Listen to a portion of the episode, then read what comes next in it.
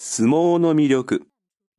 相撲がどうして日本でこんなに人気があるのか、日本に来たばかりの頃は理解できませんでした。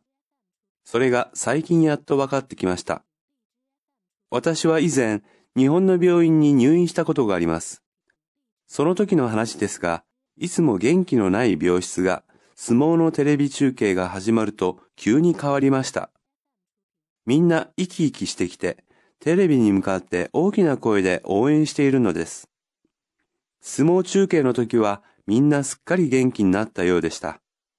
相撲は単なるスポーツではなく、日本の伝統文化であり、日本人の精神の根源とも言えるでしょう。日本の相撲がもっと世界に広がるよう応援しています。相撲を中継。